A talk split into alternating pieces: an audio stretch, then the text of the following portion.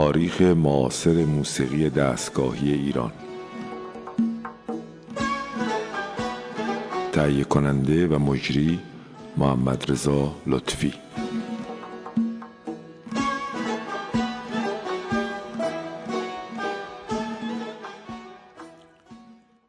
سلام بر شنوندگان عزیز رادیو فرهنگ که با ما هستند تا بخش دوم تاریخ موسیقی ایرانی رو پیگیری کنند.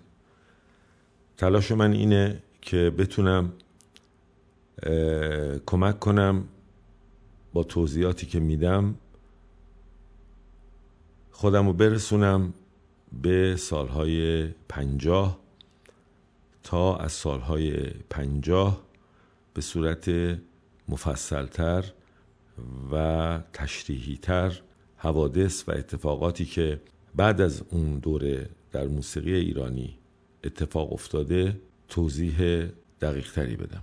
در برنامه گذشته من تلاش کردم تا به کلیات بپردازم و در اون برنامه از خاندانی علی اکبر فراهانی به عنوان سرسلسله موسیقی ردیفی ایران و فرزندانش و خانوادش صحبت کردم و از دو انسان بزرگوار و زحمتکش در موسیقی حرف زدم به نام میرزا عبدالله و میرزا حسین و شاگردان اونها. به خاطر اینکه برنامه خیلی طولانی نشه و ما وارد جزئیات زیاد نشیم دارم تلاش می‌کنم که به کسانی بیشتر توجه کنم که در موسیقی ایرانی قبل از سالهای پنجاه و از سالهای پنجاه به بعد تأثیرگذارتر بودن و تأثیرشون تا امروز بر پیکره موسیقی ایرانی جاری است. اینگونه شاید بتونم بیشتر به ارزش موسیقی و تاریخ موسیقی و زحمات این افراد بارز و مشخص صحبت کنم و بها بدم تا شیرازه در واقع کار از دست عزیزانی که در حال شنیدن هستند بیرون نیفته و بحث بحث استدلالی تر، مدونتر و تاریخ تری باشه. در واقع اگر بخوایم به صورت کلی به مسئله موسیقی دستگاهی یا موسیقی تاریخی خودمون توجه داشته باشیم ما سه فصل بسیار عمده رو می‌تونیم در تاریخ معاصر موسیقی مطرح کنیم. اول وقوع انقلاب مشروطه و تأثیرات اجتماعی این انقلاب بر مسائل فرهنگی و هنری بالاخص موسیقی با وجود شرکت افراد و فعالیت افرادی مانند عارف قزوینی و علی نقی وزیری. که هر دو این عزیزان تأثیر زیادی بر موسیقی بعد از انقلاب مشروطه داشتند. دومین مرحله در واقع مهم که برای کشور ما اتفاق افتاده واقع سالهای جنبش ملی شدن نفته که در فاصله سه الی چهار و حد اکثر پنج سال قبل از کودتای سی و دو حوادث اجتماعی رخ داد که تأثیر بسیار عمده بر ادبیات و موسیقی اون دوران گذاشت که در کنار این تحولات در این دوره ارکستر فیلارمونیک ایران به وجود اومد انجمنهای موسیقی تقویت شد کنسرت های بیشتری برگزار شد و در این دوره موسیقیدانهایی بی اندازه فعالیت کردند که می‌تونیم از روح الله خالقی و سبا به عنوان دو مشخصه بارز در عرصه موسیقی ایرانی یاد کنیم. بعد از این واقعه واقعه سال 42 و قیام سال 42 که به رهبری حضرت آیت الله خمینی در واقع برکت در اومد. بعد از سال 42 و شکست این قیام باز تأثیراتی در رابطه با فرهنگ و هنر ایران و موسیقی ایرانی گذاشت که حاصلش در واقع توجه کمی بیشتر به موسیقی ملی ایران. بالاخص موسیقی دستگاهی شد که ما رو میرسونه به سالهای پنجاه. از اونجا که من در این سلسله از گفتارها تلاش ندارم تا همه عرصه‌های موسیقی رو مورد بررسی قرار دهم اینه که بیشتر تاکید و توجه رو به حوادثی که برای موسیقی دستگاهی ایران به وجود اومده در واقع مورد بررسی قرار میدم. البته پس از اینکه این بررسی ها تموم شد ممکنه که موازی با این حوادث دیگه رو هم یا انواع موسیقی های دیگه رو مجددا بگم یا به صورت سرفصل ها و برنامه های جدا به بخش های دیگه این هنر نیز بپردازم. حال میریم سر وقت سردمدارها و تاثیرگذاران موسیقی دستگاهی ایران در این سه دوره مهم اجتماعی ایران. یکی از بزرگترین و کارآمدترین و تأثیرگذارترین افرادی که از بستر کلاس های میرزا حسین قلی در واقع به وجود آمد جناب درویش خان بود که ما می‌تونیم به جرأت درویش خان رو به عنوان سرفصل یک مکتب از تارنوازی عنوان کنیم. چرا می‌تونیم به عنوان یک مکتب از تارنوازیش صحبت کنیم؟ به خاطر اینکه علاوه بر اجرای ردیف ها که از استادش میرزا حسین قلی در واقع فرا گرفته بود ذهنیت منسجم و مدون و سلیقه خاص اجتماعی و فرهنگی و عرفانی او و امتداد کلاس های او و تأثیر شاگردان او تا به امروز به عنوان یک مکتب تداوم داره. همیشه ما وقتی از مکتب صحبت می‌کنیم باید تداومی در طی تاریخ صورت بگیره و سازماندهی بشه و تعریف بشه. و مشخص بشه که چه سلیقه های هنری در این مکتب رشد کرده حرکت کرده تعریف شده و تا به امروز به دست ما رسیده. اکل درویشخان یا مکتب درویشخان قائم به دو اصل بسیار مهم موسیقی بوده. یک توجه و یا توجه اکید اگر بگیم بهتره به ردیف موسیقی ایرانی همراه با تجزیه تحلیل ردیف موسیقی ایرانی. و این خیلی مهمه. چرا که ما این تاثیر تجزیه تحلیل کننده موسیقی رو در شاگردهای او مانند برومن هم می‌بینیم. یک ذهنیت منسجم که قادر ردیف ها رو تحلیل کنه جملات رو تحلیل کنه گرامه رو توضیح بده و شاگردان رو به رموز واقعی و اصیل این ردیف آشنا کنه. مشخصه دوم درویش خان که این شاگرد رو از استادش جدا می‌کنه نگرش به سازندگی و داشتن ذوق و قریحه فراتر از سنت هست. در واقع درویش خان رو می‌توان پدر آهنگسازی اصیل ردیفی ایران نامید. چرا که ابداع پیش درآمد ابداع چهار مزراب ابداع خیلی از ضربی ها ابداع خیلی از تصنیف ها به ایشان نسبت داده میشه و درستم هست. درویش خان رو می توانیم ما بگیم نوازنده ای که آهنگسازی رو به صورت فردی و ذوق شخصی وارد موسیقی ایرانی کرد. تا قبل از درویش خان آثاری در ردیف موسیقی ایرانی و هواشی موسیقی ایرانی وجود داشت. مانند رنگ فرح مانند ضرب اصول و چهار مزراب های کوچک در داخل ردیف چهار مزراب های پاملخی ریز در داخل ردیف. اینها وجود داشت. اما اینها در دل اون سنت بود و کسی دیگه نمونه های اون رو به صورت رسمی نمی ساخت و اگر ذوق و سلیقه وجود داشت که وجود داشت در مجالس اهل اونس به صورت بداهه گاهی که اون شورآفرینی بالا می گرفت قطعاتی هم بالبداهه ساخته می شد. اما نوشته شده یا ثبت شده یا ضبط شده وجود نداشت و معلمین نمی‌تونستن این بداهه ها رو به شاگردانشون هم یاد بدن. اما درویش خان ساخت این قطعات این قطعات رو به شاگردان خودش هم یاد داد و اینها رو در معرض شنیدن مردم گذاشت با اجرای کنسرت ها به اضافه اینکه یک تاکید دیگه هم بر کار درویش خان باید من بکنم و اون علاقمندی درویش خان به اجتماعی شدن موسیقی ردیفی یا موسیقی رسمی ما بود.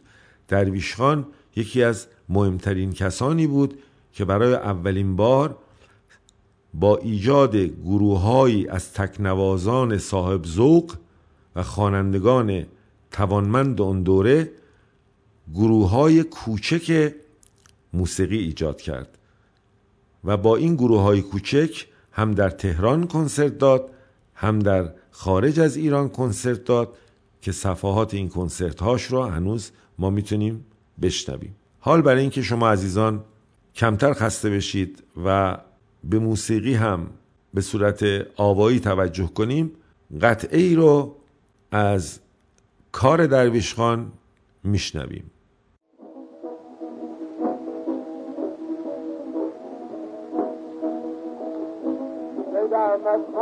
درویش خان.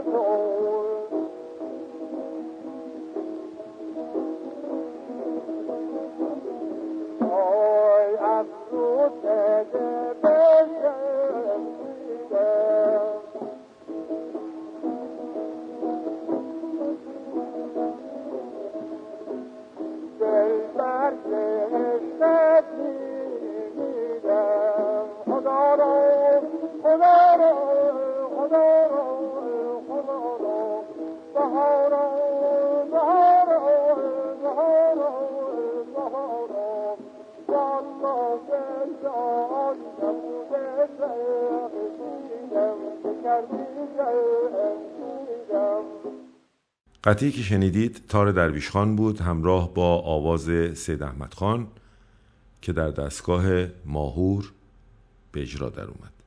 گفتیم که درویش خان مشخصاتی داشت که مکتب اون رو تا امروز بارز کرده و به دست ما رسونده.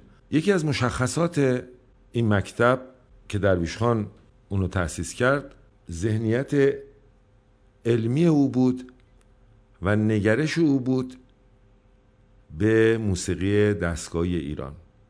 شاید به جرأت بتونیم بگیم که درویش خان اولین کسی بود که ردیف رو مورد تجزیه تحلیل قرار داد و تلاش کرد ردیف رو از نظر ساختاری و از نظر تداوم گوشه ها و ماهیت اونها مورد بررسی قرار بده و از اون به نحو احسند در قطعاتش و در ساختهاش استفاده کنه.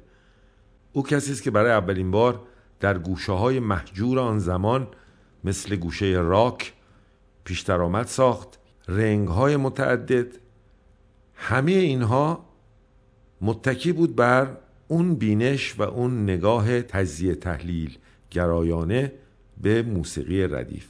متاسفانه بعدا خواهیم گفت که موسیقیدانهای بعد خودش به جز یکی دو نفر که از مکتب او الهام گرفتند کسی به دنبال این تجزیه تحلیل نرفت و ردیف رو آنالیز نکرد و تئوری های ردیف و گرامر ردیف رو خیلی مورد بررسی قرار نداد. اگر بخوایم ادامه مکتب درویشان رو در میان شاگردان او نام ببریم بارسترین و بزرگترین شاگرد او مرتزاخان نیداوود بود. مرتزاخان مکتب درویشخان رو به صورت تعلیماتی تداوم داد و همون تجربه درویشخان رو در کلاس های خودش به اجرا گذاشت و چون نیداوود نیز ذوق سرشاری داشت آهنگ های بسیار زیبایی هم به وجود آورد که ما تنها این مرد بزرگ رو با اون تصنیفی می‌شناسیم به نام مرغ سحر که شاعر ملی ما و ترانه سرای بزرگ ما ملک الشعرای بهار شعر اون رو سرود. جا داره که با شنیدن این تصنیف یاد این مرد بزرگ و ملک الشعرای بهار رو زنده نگه داریم. و بعد از شنیدن تصنیف معروف مرغ سحر مختصات این کار بسیار ارزنده رو به سمع شما خواهم رسانید. با هم گوش می‌کنیم.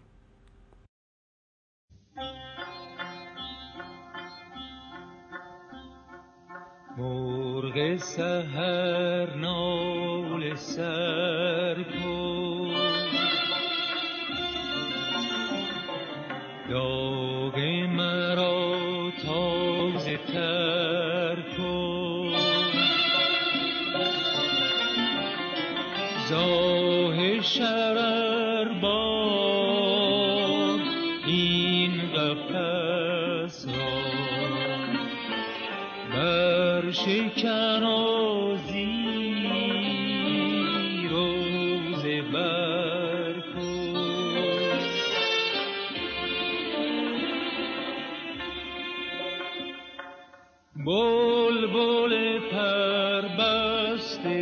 cold.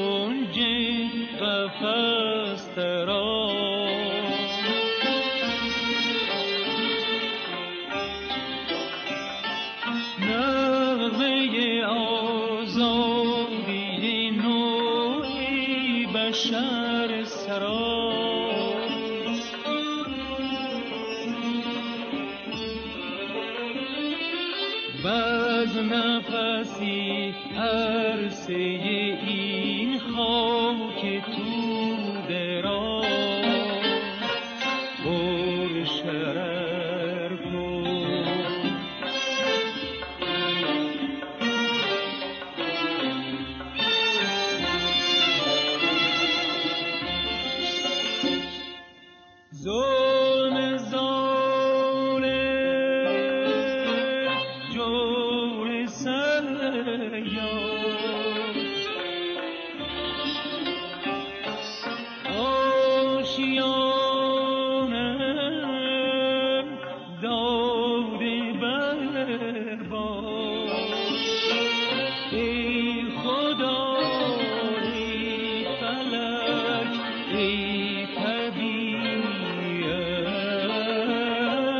شام تاریک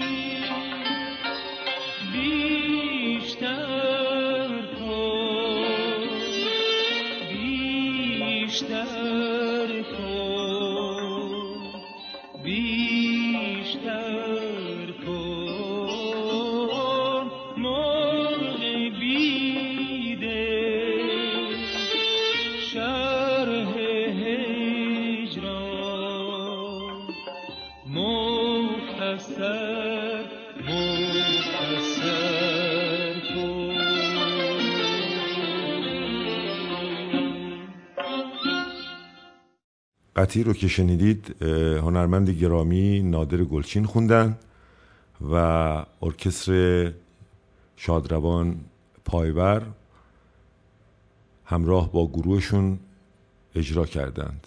امیدوارم خوشتون اومده باشه.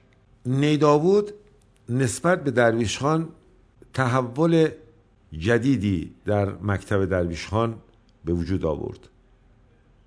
و این تحول بیشتر از بخشی میاد که نیداوود به عنوان یک یهودی از فرهنگ خاص مذهبی خودش برخوردار بود و مختصاتی از موسیقی های اصیل ایرانی رو که در مکتب یهودی های مقیم ایران که ایرانی های خیلی وطن پرستی بودند در رابطه با دفاع از فرهنگ ایران به محتوای سازش یک لحن فراتر از درویش خان اضافه کرد. نیداود توی مردم کوچه و بازار بسیار معروف بود بالاخص موقعی که قمر رو کشف کرد و با قمر همراه شد و قمر رو به شاگردی خودش قبول کرد و او رو تحت تعلیم خودش قرار داد. ما در اینجا به ساز مرتزاخان نیداوود گوش می‌کنیم و امیدواریم مورد پسند شما واقع بشه.